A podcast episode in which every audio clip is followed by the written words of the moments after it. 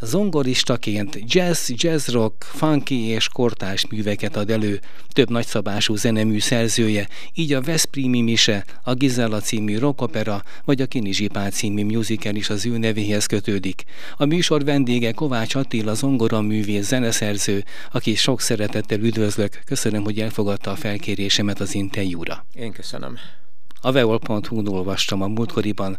Kovács Attila zeneszerző zongorista véleménye szerint kétféle zene van, jó és rossz. Felkészülési, érési és előadói fázisokra tudja osztani az életét és a zenéhez való viszonyát. Volt, hogy évekig hallgatott, előfordult, hogy minden feladott volna, hogy éretlen kamaszként buszsofőr legyen. De mára bejárta a világot, és csak a zenével foglalkozik. Ennek él, és ez érteti ezek megállják a helyüket, ugye? Ezek érdekes emlékek egyébként, de tényleg így van. Tehát én emlékszem rá, hogy ö, gimnazista koromban édesapámnak mondtam, hogy jó, akkor én most abba a gimit, és elmegyek buszsofőrnek. Aztán apám ugye pedagógus ember volt, és emlékszem rá, hogy nem szólt semmit. Hagy, hagyott főni a saját levemben. És úgy szépen magamtól megérett bennem az, hogy ez egy nagy marhaság, amit én akkor elgondoltam, úgyhogy folytattam a tanulmányaimat, és nem lettem buszsofőr. Viszont vegyészmérnök az lett. Hát ez egy megint egy másik érdekes sztori. Ehhez is van egyébként eh, kapcsolatom. Ugye akkoriban itt Veszprémben nem volt se zenei szakközépiskola, eh, zenei szakközépiskola, és éppen ezért a, az akkori zongora tanárnőm Káténi Lantos Magdánál elvégeztem a konzis anyagot, mint továbbképző, mert ugye eh, valamilyen módon éreztem, hogy to- tovább kell menni. Ugyanakkor, mikor olyan 17-18 éves lettem, elkezdtem érezni, hogy gyönyörű a klasszikus, most is játszom még Bachot, Bartókot, Chopin-t, ha, ha arról van szó, de éreztem, hogy igazából az én utam akkor kezdtek bejönni a, a, a zenei világba azok a nagyon érett és nagyon összetett jazz mozdul, mozdulatok, amik Miles Davishöz, Herbie Hancockhoz kötődött, és én fiatal srácként megéreztem, hogy engem ez vonz Isten igazából, mint a azért hozzáteszem, hogy az Isten továbbra is Johann Sebastian Bach. Tehát ő, ő az, aki szerintem életében soha nem tévedett, és ő az, aki ha megszűnik az univerzum, a, nem az univerzum nem szűnik meg, de a Föld igen, akkor is ott lesz Bach, de ettől függetlenül az én utam mégis éreztem, hogy a, inkább a jazz irányába visz.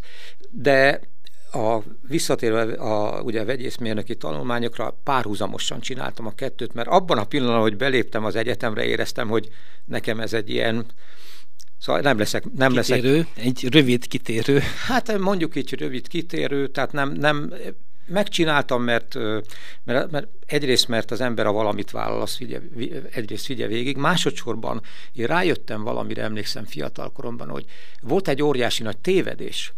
A műveltségnek tulajdonképpen csak a humán műveltség számított, és valahogy úgy mellékvágányon futottak a műszaki műveltségi elemek, és én megéreztem, hogy lehet, hogy nem leszek jó mérnök, viszont az, amit én megkapok műszaki vonalon, hozzá tudok szólni, és nem, nem, nem egy ákombákom lesz előttem, tehát mind a mai nap olvasó ember lévén körülbelül 30-40 könyvet olvasok évente, de mellette viszont ott vannak azok az elemek, amiket magamba szívtam az egyetemi tanulmányok során műszaki vonalon, és az, az se hottentotta.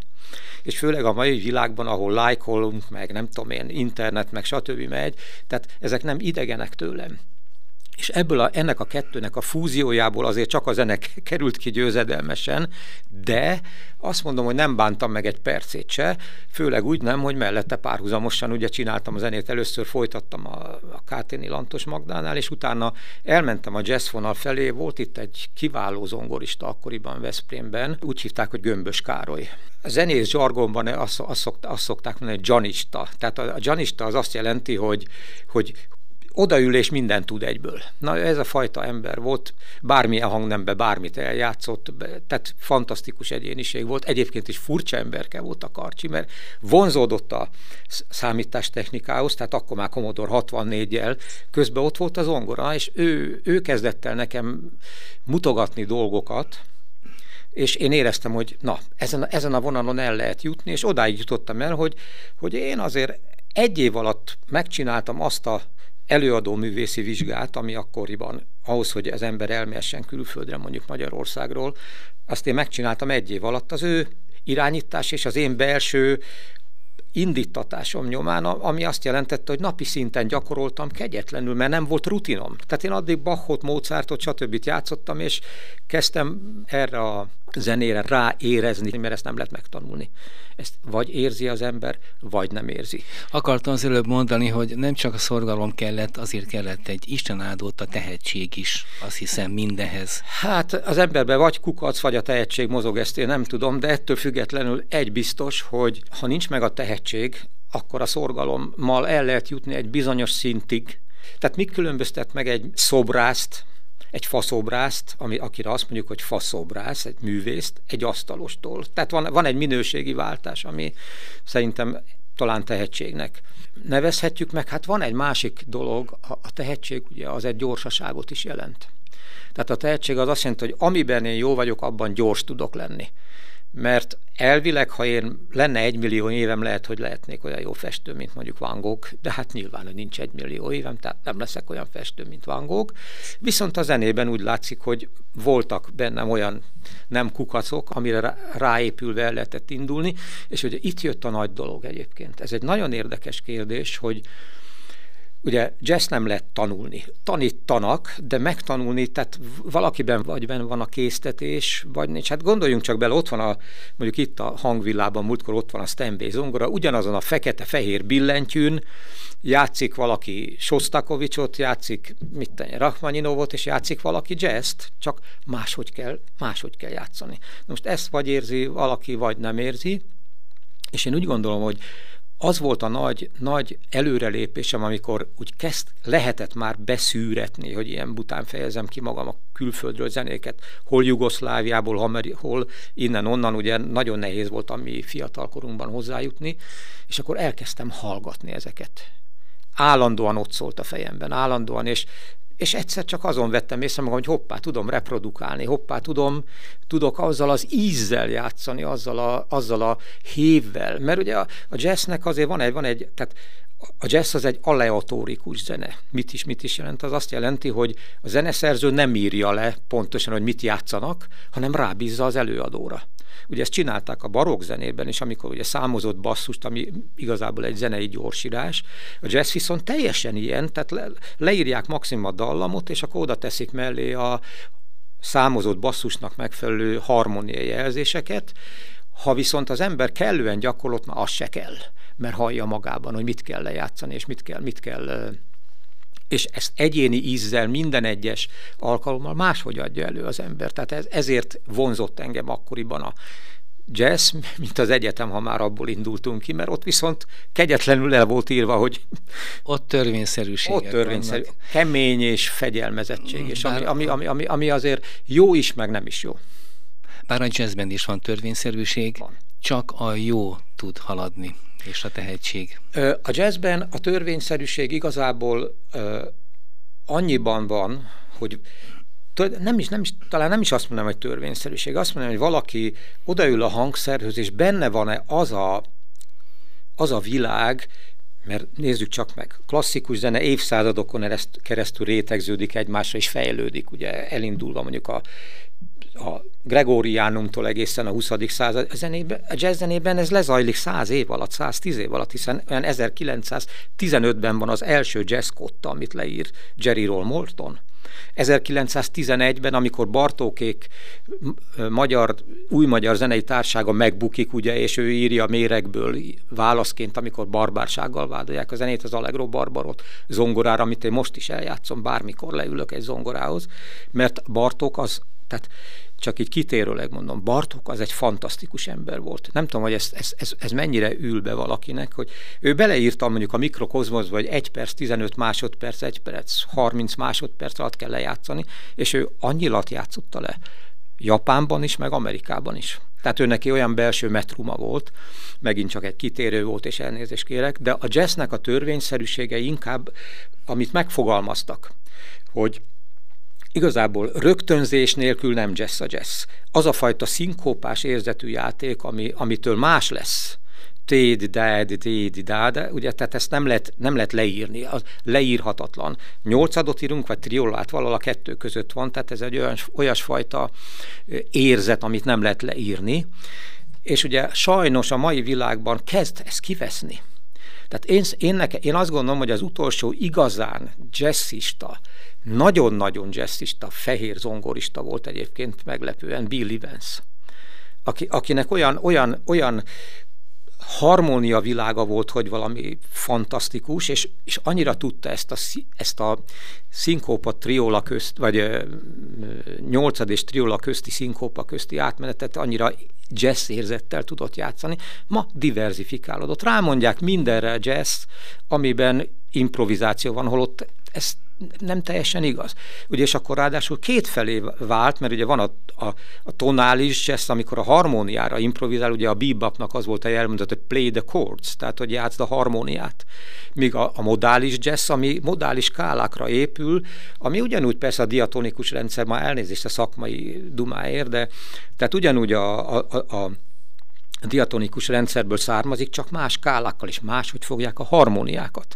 És ennek volt az egyik elő, elúttörője Bill Evans, aki fantasztikusan tudta ezeket, tehát a szóvatnak a, a, a, a vempje, tehát az ongor előjáték, azt tanítani kell, mert tehát hogy ezt... Kár, hogy nem tudjuk most így illusztrálni. E, itt lenne egy zongor, eljátszanám egyébként, mert Sajnos fa, nincs, ha ezt tudom, ha ezt tudom, beszerzek egyet. Mert, mert én is elhoztam, van nekem ilyen mobilizálható, hiszen nincs mindenhol jól hangolt zongora, ugye, mert a másik, a Bachnak a jól hangolt zongora című iskolája, ugye, amiben minden benne van, ami, ami a zenében benne kell lennie, és ugyanígy vagyok eh, én is, hogy, hogy ezt éreztem, éreztem, éreztem, éreztem, és hatolt, éreztem, hogy hatolok bele ebbe a zenei világba, és, és kezdtem érezni, hogy hoppá, mi, mitől más ez, mitől és így, így jutottam el. Rétegződött egymásra a tudás, mint hogy mindig így van ám az emberi világban. Hát gondoljunk bele, hogy mit tudtak ezelőtt száz évvel, száz évvel mondjuk internetről semmit se. Ma meg úgy ébrednek, úgy, úgy kell neki a gyerekek a tojásból, hogy ott van a kezükben minden. Tehát ez, ez egy teljesen normális dolog, hogy, hogy az embernek be kell szívnia magába azt, ami, ami körbeveszi, abból kiszűrni azt, ami jó, és utána ezt a, ezt a kiszűrt valamit, ezt aztán lehet szépen használni, és a magunk képéle formálni. Tulajdonképpen minden zenésznek ez az útja. Tehát az, hogy ugye a, például a Berkeley Schoolon Amerikában úgy tanítják a jazzt, hogy, hogy bemegy valaki, és azt mondja, na itt van ez a szám, ezt szed le holnapra. Magyarul hallgass le, és próbáld meg eljátszani, és, és abból lehet igazán, ezeket nem lehet leírni. Tehát ez egy jazzben nem lehet leírni. Egy, egy klasszikus zenében ott még azt is megmondják, hogy mezzopiano, vagy piano, vagy forte, vagy fortissimo, meg, meg crescendo, meg decrescendo, meg stb. Itt semmi nincsen Isten igazából leírva. Nyilván vannak olyan, tehát a nagy zene, a big bandeknél, tehát a jazzben a big bandeknél ott nyilván lekott. Az kicsit azért más Az is. egy más világ. Más világ. Ugye meg hát az a swingben gyökerezik Isten igazából, ami, ami, amire nem is mond, tehát annak idején az járt, hogy ez nem is igazán jazz, ugye inkább egyfajta tánzene, de most ebben nem menjünk bele, Táncene. mert azért ott a nagyon, nagyok jöttek ki, Duke Ellington, Count Basie, tehát azért nem akárkik voltak abban a világban sem. Egyébként érdekes mondom, pont Miles Davis-től olvastam a pár nappal ezelőtt, hogy annak idején ő is elment, azt hiszem talán a Count Basie zenekarába, igen, és akkor mondta, hogy Hát őt ez nem érdekli, hát úgy, mit, 20 taktusonként van egy darab befújás, őt ez nem inspirálja. Tehát ő, egy, ő egy, egy, egyébként is extrém figura volt, amikor jól leszúrta a kollégáját koncerten, hogy ember, hát te gyakoroltál, nem kell gyakorolni, koncerten kell játszani. Tehát ő, ő egy extrém figura volt, és hozzáteszem, hogy szerintem a jazz legnagyobb alakja. Tehát legalább akkor alakja a jazznek, mint mondjuk Bach, vagy Mozart, vagy Beethoven, ha mondjuk a barokk klasszicisták közül emelünk ki egy-kettőt, vagy Liszt, aki, aki, akik, ő már romantikus volt persze, tehát a, akik, aki a bebopból indul, és eljut a haláláig a, a tulajdonképpen a rapper, tehát az utcáról felszedett repzenészekkel. Tehát én ott voltam nagy koncertjein, ugye dolgoztam Hamburgban, színházban, itt-ott, és minden alkalmat megragadtam ahhoz, hogy elmenjek. A kon- ott voltam Hamburgban, ott voltam a Henkák koncertjén, a, a, a, a Fabrikban, az is egy ilyen olyasmi, mint a millenáris a, tehát egy ilyen gyár van átalakítva, fantasztikus koncerteket láttam, és szóval ezek azok, amik az emberben megdobogtatnak valamit, és utána arra rezonálunk. És mindig, tehát Bach is tanult az elődjeitől, Mozart is tanult az elődjeitől, tehát mindenkinek tanulni kell, nem, nem mintha én most hozzájuk akarnám mérni magam Isten őriz, csak azt mondom, hogy... Eleve más műfaj, úgyhogy e, eleve nem is más, lenne szerencsés. Persze, de, de nem, nem is a nem nagyságban de tudom, gondoltam. Tehát, tehát, tehát, tehát azt szeretném csak mondani ezzel, hogy, hogy, hogy az embernek hatnia kell, be kell tudni fogadnia. Legyen az mérnöki tudomány, ha az akar lenni, legyen az klasszikus zene, ha klasszikus zenész akar lenni, legyen jazz, ha jazzista akar lenni, és legyen rádiós, hogyha az a, az, az ő énjének a megvalósíthatósági formája, és ez szerintem ez, ez így, így normális, így normális az emberi világ. Közbevetőleg még a jazzre visszatérve, mondta, hogy nem annyira tetszett az a nagyon korai jazz, aztán a mostani változások sem igen nyerik el a tetszését. Mit szól a free jazzhez? A free jazz az egy teljesen más ága. Ugye az tulajdonképpen a, a, a, a hard bopnak egy ilyen melléknyúlványaként kezd kialakulni. Ugye Szabados György volt itt Magyarországon az egyik legnagyobb képviselője. Nincsen bele semmi problémám. Tehát a, a, a, a free jazz, de nem az én világom. És a jazznek a lényeg a rögtönzés. Aki nem tud rögtönözni, az nem lehet jazzista. Tehát rögtönözni kell. A rögtönzés pedig pillanatnyi zeneszerzői szülemény Isten igazából, hiszen itt fogalmazódik meg az agyban, és az agyam megmondja a kezemnek, hogy mit játszak. Tehát magyarul, amikor én például játszom, akkor én azt dudolom, tehát én el tudom énekelni azt, amikor, amikor zongorázom azt, tehát magamban énekelem. De utóbb már nem? Hát mindegyik más. Mindig azt, amit Mindig éppen más. játszom. Mindig azt, amit éppen játszom. Ez egy nagyon érdekes világ. Én ebben találtam meg a helyem. Melyik a legemlékezetesebb koncert, amikor mint előadó ült az zongoránál, Attila? Van ilyen? Kettő is van. Az egyik az egy nagyon egyszerű, emlékszem Sydneyben, Viktor, elég egyszerű lehetett. Igen, Victoria házban ott volt egy zongora, és akkor az nem koncert volt, leültem, és tele volt japán, meg kínai, meg nem tudom milyen turistákkal, és akkor így elkezdtem játszani, 800-an ott lettek körülöttem, és akkor mondom, hogy Bartokot ismerik.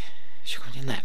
És én Bartokot játszottam nekik, és mondtam, hogy tanulják meg, hogy a világ egyik legnagyobb zeneszerzője. Hogy melyik volt a legnagyobb, ezt, ezt így nagyon nehéz utólag megmondani.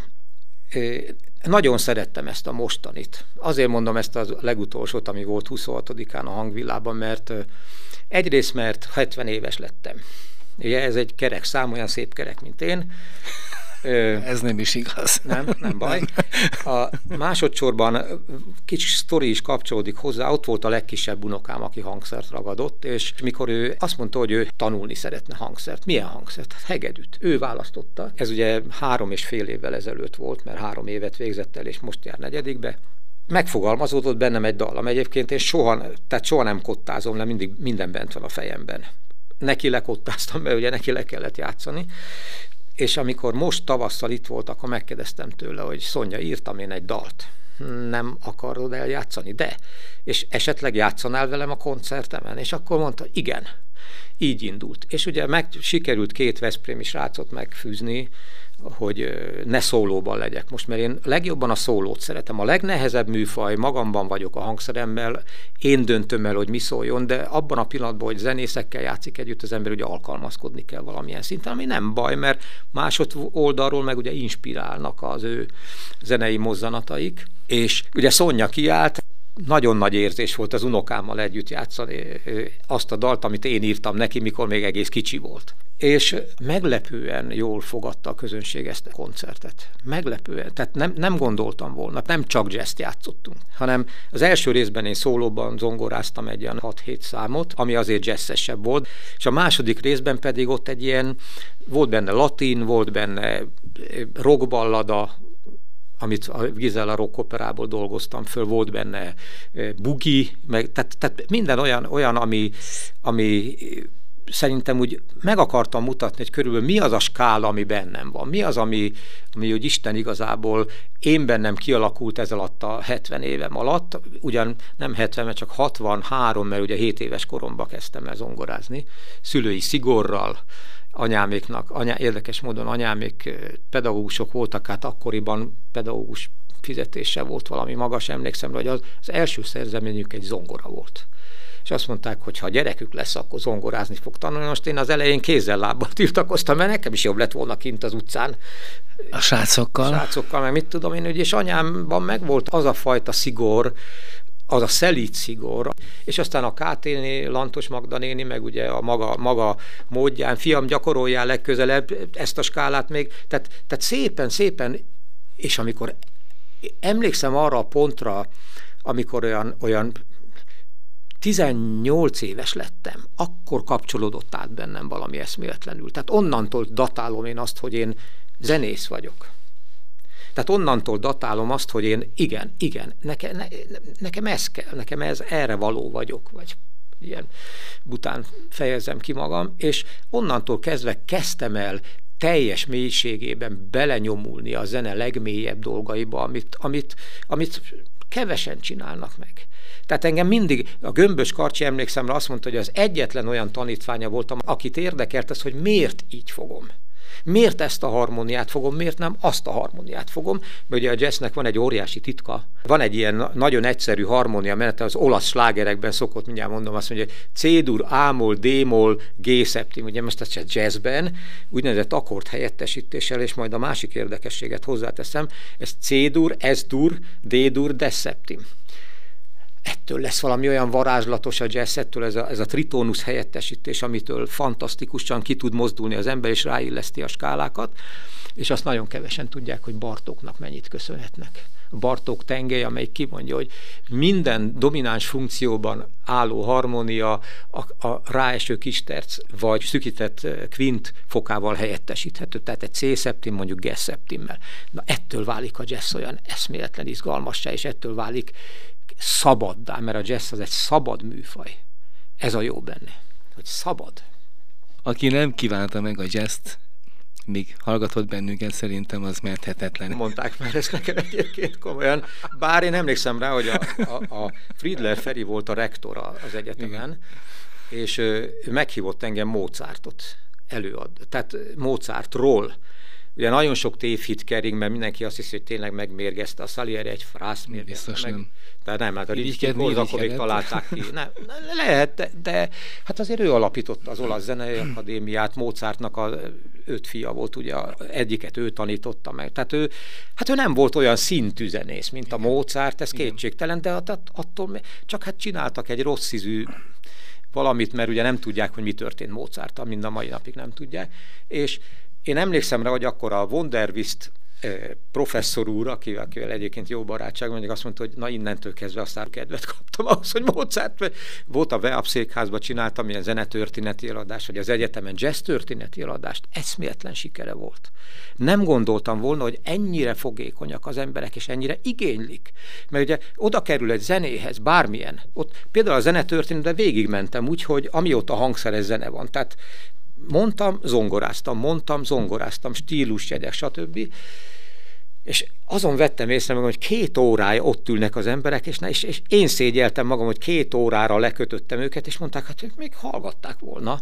Tehát magyarul az emberek nyitottak erre, és nagyon fogékonyak. Én a koncertjeimben mindig elmondom, hogy mi inspirálta, miről szól bennem ez a zene, miért így alakult, és érdekes módon ezt nagyon szeretik, és nem úgy van, hogy na akkor kiáll, és akkor ilyen 600 kilométer távolságra vagyunk egymástól, nem ott benne kell lenni. Legszívesebben odaülnék közéjük, és ott lennék. Mennyivel más, amikor az emberre a közönsége visszahat, az a feedback, amikor érzi az ember, hogy most vevők rá, és hogy vele együtt lélegzik, és vele együtt mozog, ez borzasztó inspirálóat tud lenni, és nagyon kell is.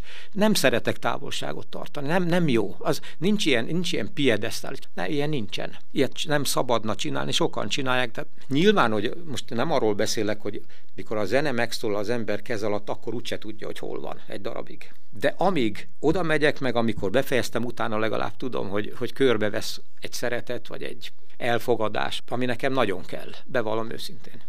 Termékeny zeneszerzői munkásságot is felmutatott Kovács Attila. A Veszprémi Mise, a Gizella című rockopera, a Kinizsipál című musical színházban dolgozott és szerzett zenét felkérésre, valamint gyermekdarabok is születtek a munkássága során. Most akkor kicsit a jazz félretéve, ezeket a munkákat, ezeket az időszakokat hogyan értékeli Attila? A zeneszerzői dolog az nagyon-nagyon érdekesen alakult ki bennem. Még gim, gimista koromban írtam egy pár dalt, amire egy, egy akkori osztálytársam szövegeket is írt, hát kezdetlegesek voltak nyilván. Inkább a, az akkori populáris vonulatok felé mutatott, de azért mégis annál több volt.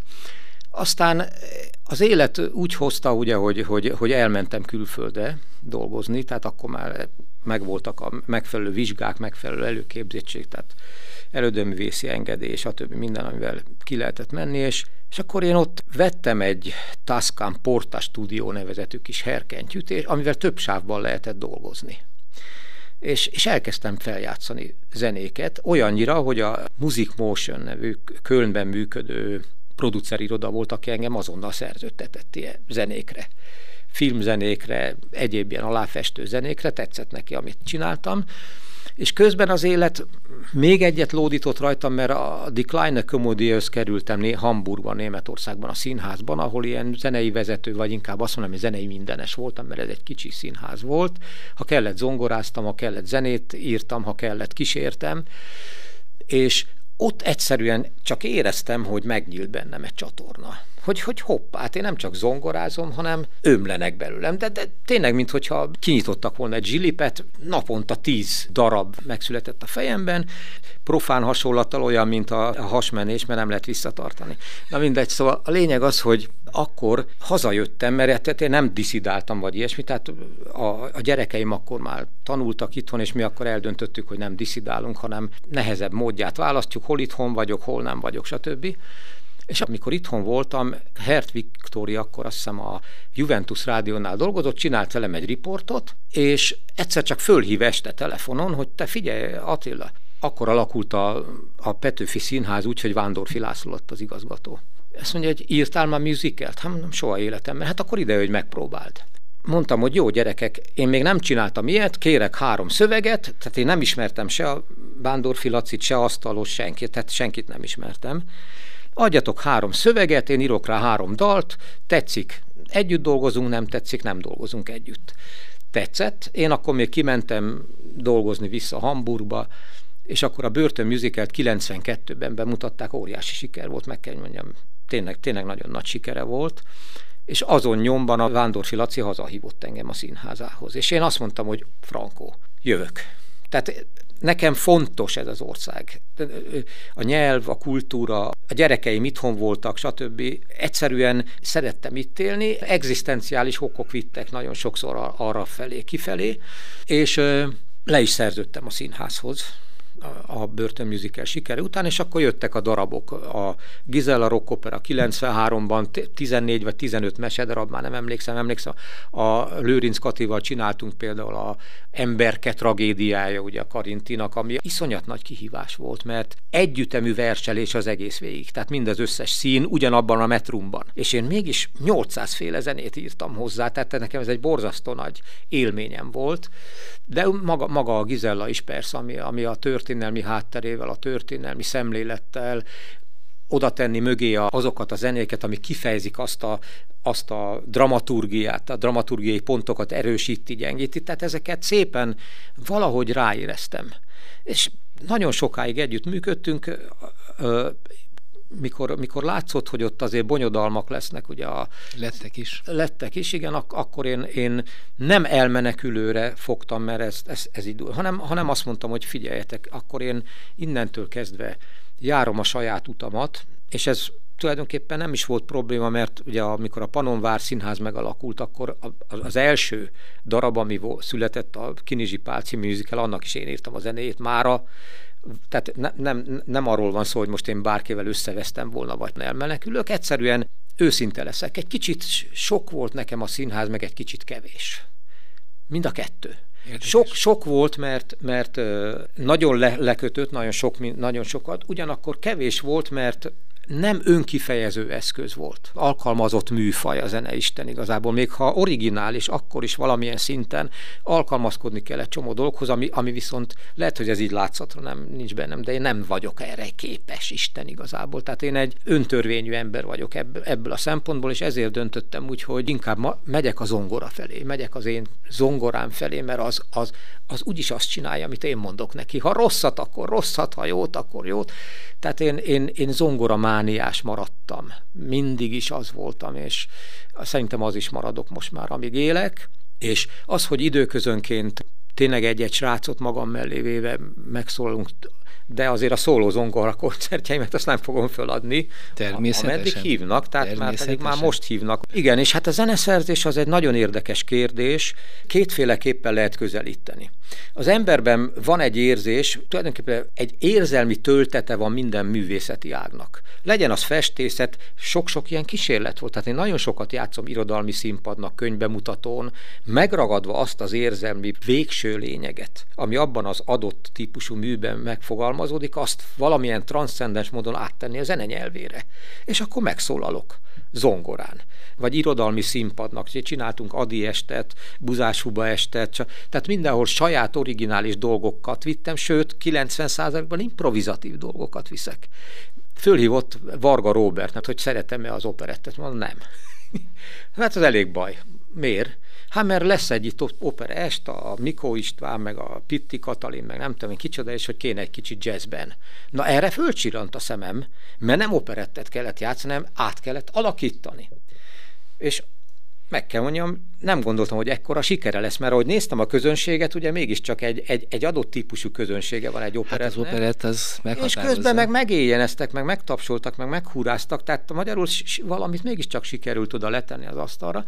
Szóval ez a lényege a zeneszerzésnek, hogy rövidre fogjam, hogy vagy kialakul-e az emberben egy olyan érzelmi stáció, amiből kiindulva egyszerűen lefordítom arra a nyelvre, amihez én értek, ez a zene mondjuk, és abban a zenében megszólaltatom. Én nem az a fajta zeneszerző vagyok egyébként, most kit mondjak hirtelen, mondjuk mondjuk Presser Gábor, aki, aki ő dalokat ír. Én az instrumentális dolgokhoz vonzódom inkább, tehát én abszolút instrumentális zenét szerető ember vagyok, tehát hogyha én klasszikus vagy akármilyen zenét hallgatok, én mindig, mindig inkább vonzódom az instrumentális dolgokhoz, elismerve persze, hogy vannak fantasztikus énekek, Saka Kantól egészen, nem tudom én, Cserháti Zsuzsáig, akit, akit egyébként kísértem zongorán, a Cserháti Zsuzsát három hónapig. Zseniális volt. Tehát egy, egy, egy fantasztikus ember, tehetségű ember volt, nagyon jóba voltunk egyébként Zsuzsával. Na mindegy, szóval amikor meg, megvan ez az érzelmi töltet, akkor annak föl kell robbanni. Soha nem csinálom azt, hogy kínlódok. Vagy kijön egybe, vagy nem jön ki egybe. Tehát én leülök, és akármilyen darabom van. Az egy, egyszerre jön ki belőlem. Harmóniástól, dallamostól, ritmusostól soha nem kínlódok. Ugye mondják, ez se jelent Isten igazából semmit, mert ugye Mozart fejben komponált, nem bírt olyan gyorsan írni, Beethovennek viszont minden át volt húzgálva, és, és agyon karistolva, mert ő meg sokszor kínlódott meg, mit tudom én, mondják. Persze nyilván nem az a fajta kínlódás, amire...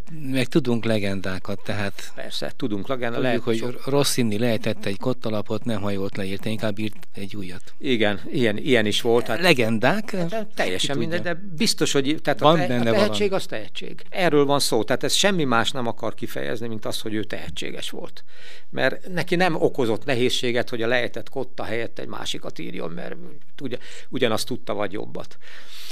Szóval valahol én is itt érzem magamban azt az erőt, talán nevezhetjük erőnek, hogy nem, nem okoz gondot. Majd ha gondot okoz, akkor le fogom tenni a ceruzát, amit soha nem veszek a kezembe, mert nem írok le semmit, de csak ha nagyon muszáj. De akkor majd leteszem a ceruzát, azt a képzeletbeli ceruzát, és akkor nem, gyűl, nem gyúlok hozzá többet, mert akkor nincs meg bennem az a, az a lendület, ami kell ahhoz. Smetana ő nagyon-nagyon sokáig elhallgatott például, tehát több tíz évre, és olyan 80 valány éves volt, mikor a Stabat Matert megírta. Vagy a Buzás Hubát, hogy költőt mondjak, aki elhallgatott 20 valahány évre, és aztán megint csak föl ébredt. Tehát ilyenek mindig vannak, és ezért mondom én azt, hogy van a tanulási, a feltöltődési, és a, mert, mert, mert erről van szó, hogy, hogy, hogy megfogalmazódik valami bennem, ki tudom-e fejezni magam, meg tudom-e szólaltatni azt, ami bennem van, mert itt arról is van ám szó. Tehát lehet, hogy belül tök mást hallok, és nem, nem, nem az szólal meg, amikor leülök mondjuk az zongorához. Akkor, akkor azt mondom, hogy ezen egy kicsit gyakorolok. Tehát mind a, Inkább keresgélés talán.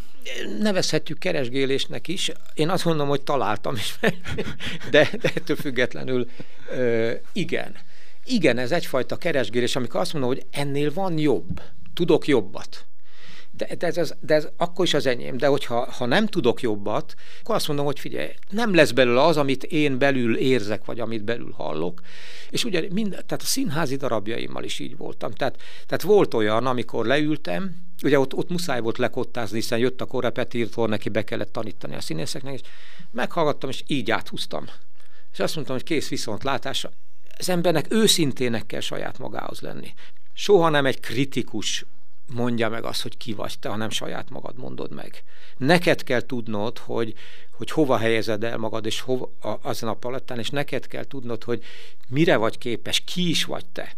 Mondjuk zenészként, vagy emberként, mert ez a másik faktor. Ehhez azért kell egy kis önismeret, meg egy kis készség arra, hogy uh, saját magamat uh, tényleg a megfelelő módon reálisan lássam, de sokan vannak, akik becsapják saját magukat. Én láttam sok ilyet. Ez az ő bajuk. Én erre, ezt tudom, ezt, én, én erre ezt tudom mondani, mert hogyha az emberben lakozik valaki, és ezt most a valakit nem csupa nagybetűs sem mondom, hanem művész, vagy, vagy köműves, vagy akár, akkor ő úgyis azzal, amit csinál, azzal szemben igényes lesz mert különben nem lesz jó. Tehát a belső igény az, aminek ki kell alakulnia. Most, ha a belső igény kialakult, az már csak egy burok, hogy én ezt a világban, mikor eladom, majd mások mit fognak hozzászólni. Nagyon nehéz, mert az embernek szüksége van a visszacsatolásra, és nekem is szükségem van, és nagyon tudja bántani egy embert, amikor félreértik, és szándékosan rossz indulattal ítélik meg, mert ilyen is van. Volt, és volt is ilyen Attila esetében Hát hogy is? ne lett volna, hogy ne lett volna, persze. Tehát a, el is mondom én őszintén, ugye annak idején, mikor a Gizella Rock Opera megszületett, akkor eljött egy hölgy, nem tudom ki volt az, aki szerintem a darabnak az első három másodpercét meghallgatta, mert azt írta, hogy Gregorián, puffogó Gregorián dallamok, hát az volt az eleje. Na de utána épült fel Biztos a... nem véletlenül. Persze, hát az, az volt a szöveg, tehát az, az egy templomban játszódott, Gizel ott érdepel, és, és stb. Tehát ott nem lehetett mással megoldani. És akkor leírja, hogy mert ez egész így szólt, meg úgy szólt, meg prufot, nem hallgatta végig, az biztos. Mert akkor nem írt volna, meg, meg beleírt, hogy hát nem idéztek az István a király című rockopera. Miért kellene nekem idéznem az István a király című rockopera? Azért, mert most annak idején Szörényi Bródi csináltak egy művet, Istenem, én más vagyok. Ö, tudnék én mást is mondani, de az túl ö, nagyképűnek hangzana, úgyhogy inkább nem mondom el ö, a másik oldalról, amikor pontosan azt mondták, hogy figyelj, ez aztán. Ö, igen, az ember találkozik vele, én, én úgy fogalmaztam meg, hogy az, az emberek fele az szeret téged, az emberek másik fele meg nem szeret téged, vagy egy részének maximum közömbös vagy, és ez így van mindennel. Bejön a színházba, és vagy a rossz indulat, vagy az irítség, vagy akármi nem, nem engedi, vagy nem képes közel engedni magát, vagy egyszerűen miért ne lehetne az, hogy neki ez a fajta muzsika nem tetszik. Istenem, hát van ilyen. Én nekem is van sok, ami nem tetszik, pedig nagyok írták úgy értve nagyot, hogy nagyon nagyok írták. De Attila nem írt kritikát róla. Én írok az... kritikát egyébként. Tehát én, én ugye a sédnek... Akkor elmarasztaló kritikát, így gondoltam, ami nem tetszik. Nem. Nem. At, én, csak én, attól, hogy ízlésbeli különbségek vannak. A, az... én, ugye a, a kritika az egy nagyon érdekes dolog, ezt Schumann fogalmazta meg hármas alapel van, én ehhez tartom magam. Ugye van az, van az úgynevezett eh, dogmatikus, amikor az adott stílusjegyeknek megfelelően játszák-e meg abban a környezetben, vagy mondhatnám az akkori paradigmának megfelelő értékítélet, ugye van az impresszív, hogy rám milyen benyomást tesz, és van a deskriptív, a leíró Ennél pontosabban nem tudta senki megfogalmazni, és én ehhez tartom magamat. Egyetlen egy dolog van, hogy nem tehetek róla, ha hallom, hogy hamisan játszik valaki. Általában, ha, ha ilyet írok, akkor azt szoktam csinálni, hogy aki nagyon fent van a csúcson, azt szigorúbban ítélem meg, mint aki kezd. Hiszen őt segíteni kell, támogatni építő kritikával. Aki viszont flegmatikusan odáll, mert van ilyen is sajnos, amikor nektek jó lesz ez is című, azt én azonnal megérzem. És akkor bizony belül azt mondom, hogy tudod, mit elmész a fenébe Tehát ha egyszer valaki azt mondja magáról, hogy művész, vagy kőműves, vagy akármicsoda, az én tehetségemhez, az én adottságomhoz képest a lehető legjobbat kell nyújtanom minden pillanatban, amikor én kiteszem magam annak, amit csinálok. Én a koncerten, ő a falépítésnél, vagy nem tudom. Ez az, ami nekem a legjobban hiányzik egyébként a világból ma jelen pillanatban, hogy nagyon sok ember semmi másra nem megy át. Tehát az étosz, az étosz iszonyatosan romlik. Ugye az étosz és a morál között az a különbség, hogy a morál az, amit a társadalom szerkezete ír le az étoszban, én magam, em, magam mint ember is benne vagyok, tehát a, tulajdonképpen emberi morál, ha mondjuk nagyon vulgárisan akarnám fogalmazni. Most az én étoszom nem teszi lehetővé azt, hogy úgy álljak ki, hogy nem készülök föl rendesen. Mert mindenkinek, ha hárman ülnek be egy koncertre, akkor is úgy kell játszani, mintha 13 ezeren ülnének be, mert ez az én étoszom, az én látásom, az én mondjam így nagyképűen művészi közelítésem, hogy mindig azt kell nyújtani, amire éppen a legjobban képes vagyok.